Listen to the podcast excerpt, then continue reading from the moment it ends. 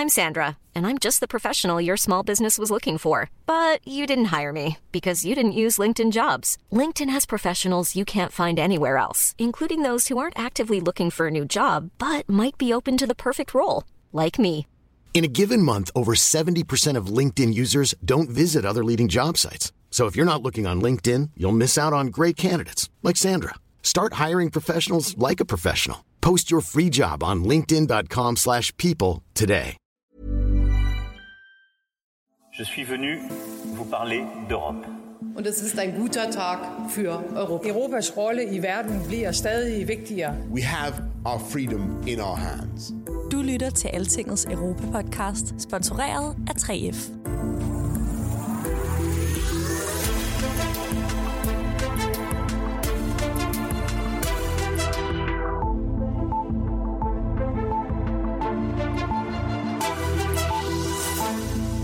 Den franske præsident Emmanuel Macron er stor fan af europæisk udvikling, og da vi gik ind i 2022, så fik han endnu større mulighed for at påvirke EU's fremtid. Der overtog Frankrig nemlig formandskabet i EU, og dermed er det dem, der skal lede møderne i rådet det kommende halve år. Men Macron han får også travlt i den periode, for det er ikke kun EU, han skal fokusere på. Til april er der også fransk præsidentvalg, og det skal han jo lige have fået jongleret ind i den travle kalender. Men hvad har det af betydning for EU og for Danmark, at det er Frankrig, der har overtaget formandskabet? Og hvilken betydning har det for EU's udvikling, at Frankrig nu skal arbejde sammen med en ny tysk kansler? Det har det normale været her på podcasten Thomas Lauritsen talt med Danmarks ambassadør i Frankrig, Michael Starbæk om. Og den lækker bisken af et interview har jeg gjort klar til dig i den her omgang, nu når Thomas er blevet forhindret i at optage. Rigtig god fornøjelse. Lyt med her. Altingets EU-podcast er sponsoreret af 3F, fordi Danmark fortjener færre journalistik om EU.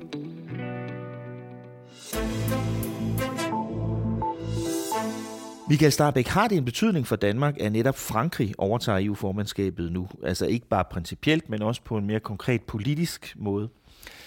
Frankrig er jo et stort medlemsland, som øh, gerne vil presse nogle EU-dagsordner igennem, så øh, derfor får det betydning ikke bare for Danmark, men for alle lande, at der nu sidder øh, et Frankrig i spidsen, som øh, måske i højere grad end andre har brug for at opnå nogle konkrete resultater under deres formandskab. Øh, men altså store taler, store ord, så det er jo sådan noget, franske ledere gør. Altså man, man kan jo godt lide at slå ud med armene og have nogle meget store ambitioner øh, her i Frankrig. Øh, men, men betyder det også noget? Altså er der noget, der har ændret sig siden Macron blev præsident i 2017, hvor han holdt den her store tale, som vi jo altid spiller i begyndelsen af podcasten, hvor han siger, Je suis venu vous parler ja. d'Europe. Er der sket noget, der gør, at nogle af de her ting kan realiseres på den måde nu? Altså, øh, han fører jo i, i, i Lysepalæet en, en, en, en scoreliste på den der øh, Sorbonne-tale, hvor man mm. kan se, hvor mange ting man har opnået. Og, og, og det er forbløffende mange, også i forhold til realiteterne. Øh, men, men det er klart, man taler med store ord i Frankrig, og, og resultaterne lander man nogle gange med lidt færre ord, øh, men, men det er et tjek i, øh, i, i boksen. Så, så, så fra fransk side føler man, at man er nået langt. Men jeg tror også, det Macron har lært under sit præsidentskab er, at der alligevel er grænser for, hvor meget et land kan presse en dagsorden igennem. Det er øh, nu 27 lande, der samarbejder, og øh, der er et meget naturligt øh, system i Bruxelles, der måske gør, at, at resultaterne ikke kommer lige så hurtigt, som en utålmodig fransk præsident kunne ønske. Og så har vi jo i hans første fem års øh, præsidentperiode set Brexit, øh, vi har set covid, øh, som har forsinket mange nye dagsordner og sat fokus et sted. Som alle andre organisationer er EU jo også en organisation, der, der bliver meget indsagsfokuseret, hvis det er mm. nogle meget store ting, der er oppe at vinde. Mm. Betyder det noget, at britterne er væk nu, øh, og at vi har fået en ny øh, tysk forbundskansler? Det tror jeg betyder rigtig meget. Øh, nu kæmper man jo stadig med britterne, men det er dog som et, et sidespor, øh, kan man sige, i forhold til Brexit. Øh, øh, bølgerne går højt, øh, så at sige, mellem Frankrig og UK i det bilaterale forhold. Øh, men, men det betyder noget, at også der er kommet en ny tysk regering, for de har fremlagt et meget, meget EU-progressivt øh, formandskabsprogram. På nogle områder betydeligt mere progressivt egentlig end det franske program. Mm. Øh, men, men den fransk-tyske motor vil for Frankrig altid være det, der skal drive værket. Frankrig alene er ikke nok.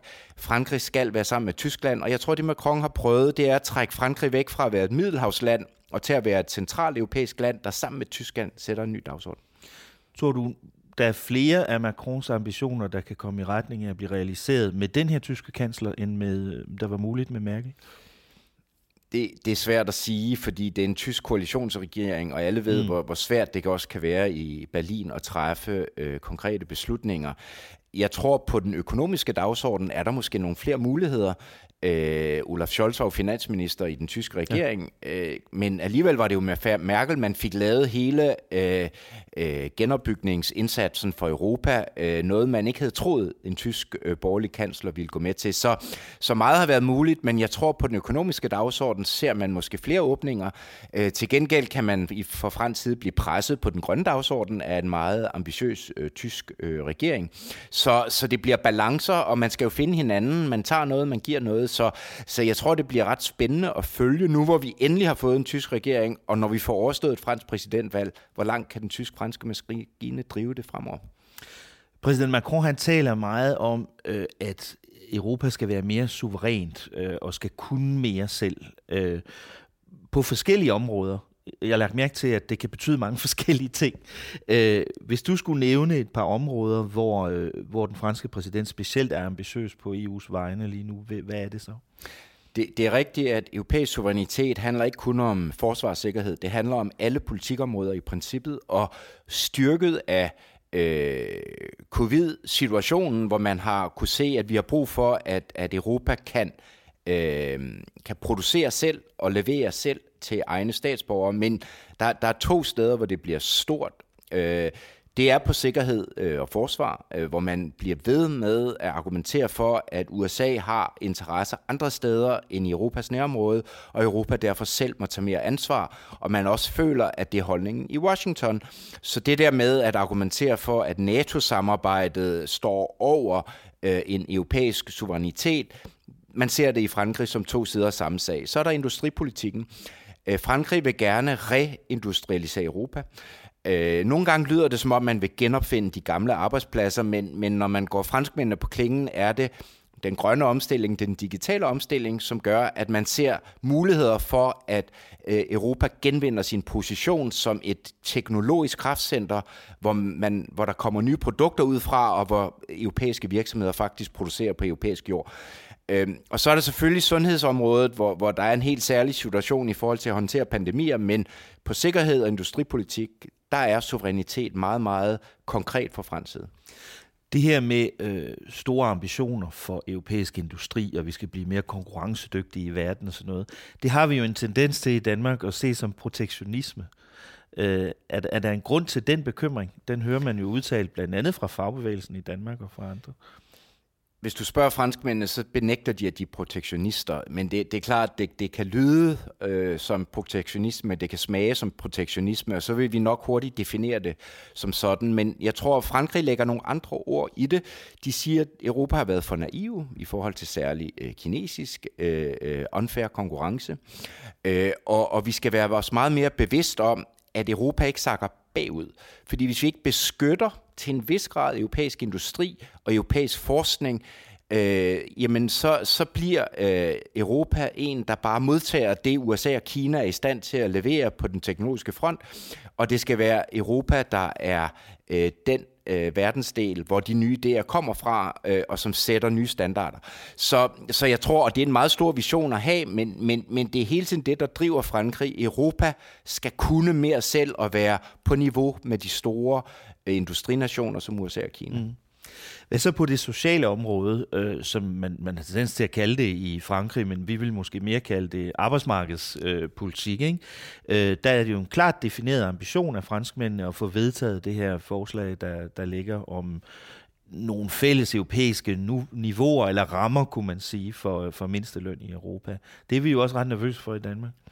Altså, altså hernede er det en, en, en, en politisk dagsorden, der handler om øh, kampen mod social dumping og det lægger man sådan set ikke skjult på. Øh, og, og, og alting, man kan ikke gå til samtale i Paris uden på et eller andet tidspunkt at tale om de gule veste. Det kan godt være, mm. at de, for, de er væk fra gadebilledet, men de spørger i kulissen, som det franske folks utilfredshed med det politiske system og den politiske ledelse, og det er, det er en magtfaktor, øh, jeg tror mere end de gule veste altid er så bevidst om, at man hele tiden siger, at vi skal også passe på, fordi der kom et klart signal om det.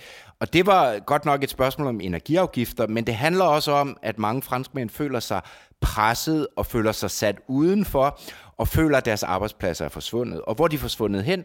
Jamen det er de til Kina, det er de til Østeuropa. Så, så helt, der, der lurer sådan en social dumping, der hedder, Frankrig er sakket bagud, fordi vi har åbnet for meget op, og vi har accepteret, at andre steder kan man producere varerne billigere. Så, så mindstelønsdirektivet er for Frankrig et spørgsmål om at sige, at EU beskytter jer franskmænd imod at der lønnen bliver dumpet, og det er Østeuropa, vi taler mm. om her, det er der sådan set mm. ingen tvivl om. Øh, franskmændene siger, at det ikke er en øst-vest-konflikt, det handler om værdighed, øh, anstændighed, værdier, mm. øh, men det er de lave lønninger for Østeuropa, man vil komme til livs. Og i Frankrig er det naturligt at gå efter et mindstelønsdirektiv, fordi man har lovfastsat mm. mindsteløn.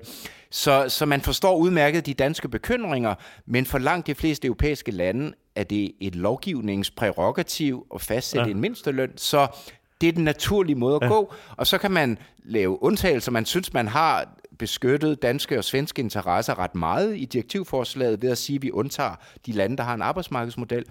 Men, men, men det er så vigtigt for Frankrig, at man er ikke parat til at opgive ideen om at have denne her ramme Nej. for at sætte mindsteløn. Fordi det er jo en del af dit job, Michael, som, som Danmarks ambassadør øh, her i, i Frankrig, øh, går jeg ud fra jævnligt og prøver at forklare franskmændene, hvad vores problem er med det her. Har jeg, de svært ved at forstå, hvad nej, det er, vi mener? Franskmænd har faktisk ikke svært ved at forstå det. Øh, tværtimod beundrer de den danske arbejdsmarkedsmodel. Øh, jeg er ikke sikker på, at de, de selv tror, at de skal have sådan en model, fordi øh, de øh, sociale partnere, fagforeninger og arbejdsgiverorganisationer i Frankrig spiller en lidt anden rolle, end de gør i Danmark, og måske ikke helt lige så villige til at påtage sig et ansvar og være dem, der driver en lønudvikling. Men, men Frankrig forstår det rigtig godt og respekterer meget det system, vi har lavet. De er klar over, at det er et velfungerende model, vi har. De misunder os for den, men da det ikke er en model, man umiddelbart kan implementere i Frankrig, jamen så må de bruge de instrumenter, der er, og der er et direktiv for EU en måde at få hele Europa til at løfte øh, lønniveauet i forhold til levevilkår øh, andre steder. Så, så enormt stor respekt og forståelse, men man er ikke parat til at sige, at det må landene så bare selv tage sig af, det skal vi slet ikke regulere. Øh, det her, hvor man ser, at, at et EU-forslag fra kommissionen har en betydning, fordi det er måden at drive en europæisk dagsorden på. Mm. Så det vil fortsat være vigtigt for Frankrig, det her forslag? Det vil være ualmindeligt vigtigt for Frankrig, fordi det i tale sætter en indrigspolitisk dagsorden, mm. der handler om løntrykkeri. Øh, så i og med, at det slovenske formandskab fik landet en politisk enighed i rådet, jamen så satser man på front, fra fransk side på, at man får lavet øh, et succesrigt resultat fra trialogdrøftelserne i Europaparlamentet. Man er godt klar over, at Europaparlamentet er gået meget langt ud af en tangent, som man heller ikke fra fransk side er enig i, så det bliver ikke helt nemt, men jeg tror, at man vil prøve at overfor Europaparlamentet at sige, at det er et resultat, vi kan skabe sammen. I må respektere, at I har lagt jer meget langt fra det, der er enighed om i rådet. Mm. Øh, så vi skal finde et kompromis, og det skal være under fransk formandskab. Jeg tror, at Frankrig vil bruge mange muskler i forhold til Europaparlamentet for at lande et forlig. En ting, der er, er meget specielt ved det her øh, franske formandskab, det er, at det kommer øh, samtidig med en præsidentvalgkamp. Hvilken indflydelse får det på det franske EU-formandskab? Jamen, det kommer til at betyde alt i mine øjne, fordi parlament, eller præsidentvalget ligger i øh, april måned, den 10. og den 24. april, lige før og efter påske. Ja. Øh, hernede stemmer man altid på en søndag, så, så det var lige med at ramme øh, to søndage, der ikke var helligdage øh, i, øh, i Frankrig. Det, det er selvfølgelig den vigtigste sag for præsident Macron at blive genvalgt øh, til april. Og derfor øh, ser han også formandskabet som en mulighed for at stille sig op på den europæiske dagsorden, som øh, tiltaler hans vælgere rigtig meget. På trods af en vis EU-skepsisme i Frankrig, så er Macrons drivkraft i forhold til sine vælgere i høj grad, at han er en europæisk leder, og han driver den europæiske dagsorden fremad. Det vil han bruge rigtig aktivt, og det kan han bruge i forhold til de modkandidater, han har, som nok er lidt mere tøvende på den europæiske dagsorden. Så derfor kan han ikke det kan ikke skælne tingene. Det er så meget svært at sige, her er noget, der er ren EU, her er noget, der er præsidentvalgkamp. Men det er klart, der er mange sager på EU's dagsorden, som kører deres vante gang, og som ikke nødvendigvis er noget, Macron vil gå ind i. Men på nogle af de store ting, som for eksempel grøn omstilling, mindsteløn, øh, digital øh, dagsorden, som handler om at komme dominansen af de store sociale mm. platforme til livs. Jamen her er nogle gode dagsordner i en præsidentvalgkamp, og her vil Macron drive den også på EU-siden. Mm er det også et forsøg på ligesom at, at, at fremstille sig meget tydeligt, så tydeligt som muligt, som et modstykke til Marine Le Pen og øh, Eric Zemmour, øh, den nye nationalistkandidat, som jo altså ikke bryder sig om Europa. Er det sådan, vil, prøver han sådan at trække linjerne så hårdt op som muligt på det her? Det gør man jo i Frankrig. Der, mm. der er konfrontation jo en æresag. Altså, mm. man søger jo aldrig fælles løsninger. Man, man mm. promoverer sine egne modeller, og så går man i hård kamp mod sine modstandere. Så øh, mens Macrons modstandere i valgkampen, som Marine Le Pen og Erik Zemmour, vil snakke om øh, udlændinge og migrationspolitik så meget de kan, øh, så vil øh, Macron tale om fransk europæisk lederskab øh, mm. og en stolthed øh, i Frankrig ved at have en leder, som kan repræsentere franskmændene. Og så kan man grine af det, men det betyder faktisk noget i det her land at have en værdig præsident.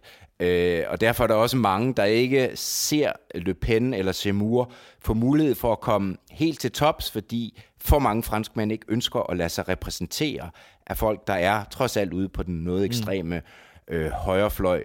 Øh, så, så Macron vil spille op på modsætningerne, og mm. det er europapolitikken og fransk lederskab i ja. Europa.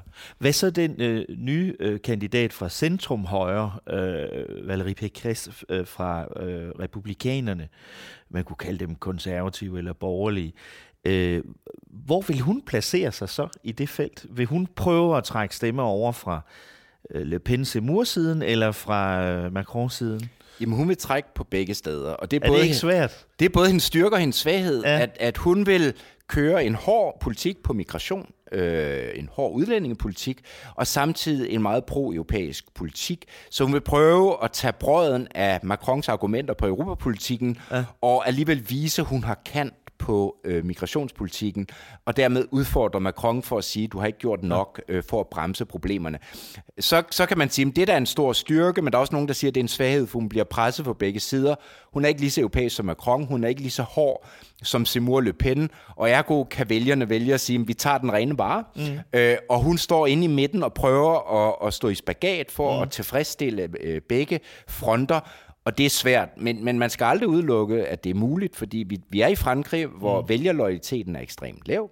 Og det vil sige, at, at mange franske vælgere kan fatte sympati for hendes måde at se tingene på, øh, øh, og vælge at støtte hende, fordi hun er en moderat konservativ kandidat øh, øh, i primærvalgkampen, hvor hun var op imod andre øh, kræfter, som blandt andet Michel Barnier, der prøvede hun at være sådan den modererende stemme.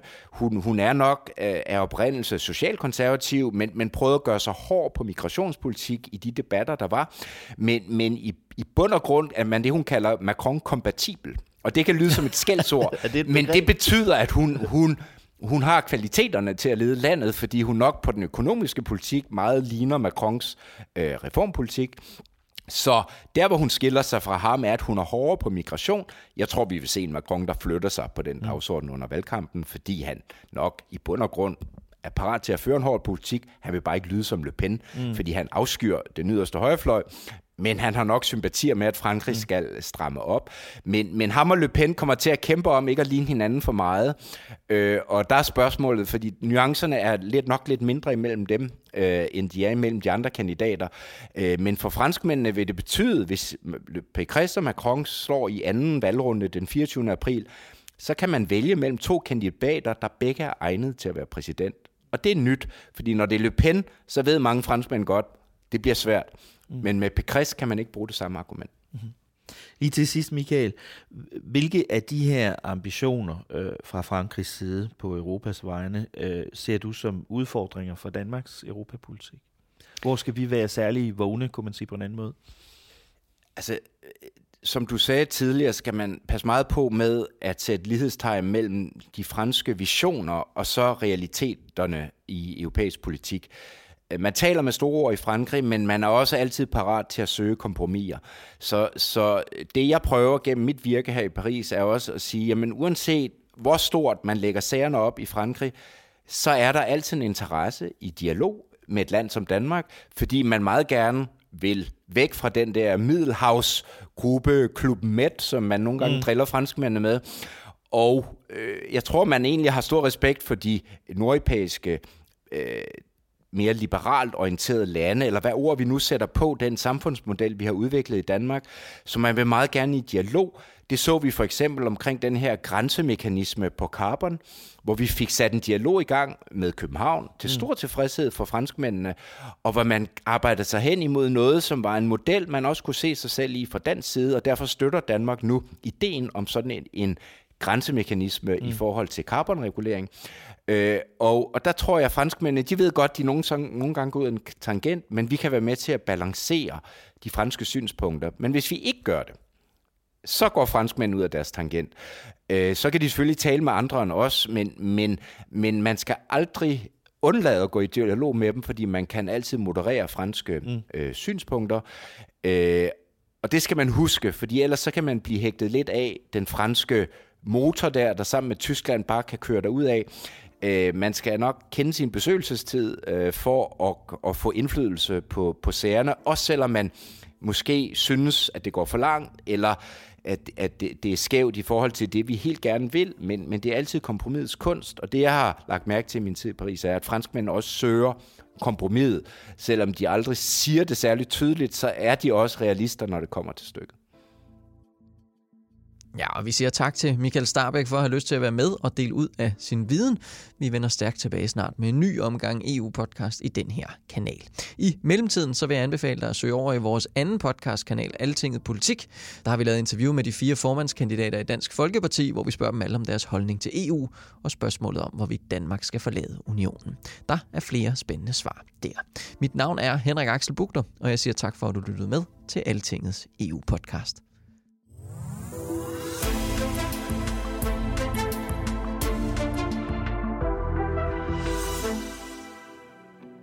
Altingets EU-podcast er sponsoreret af 3F, fordi Danmark fortjener færre journalistik om EU.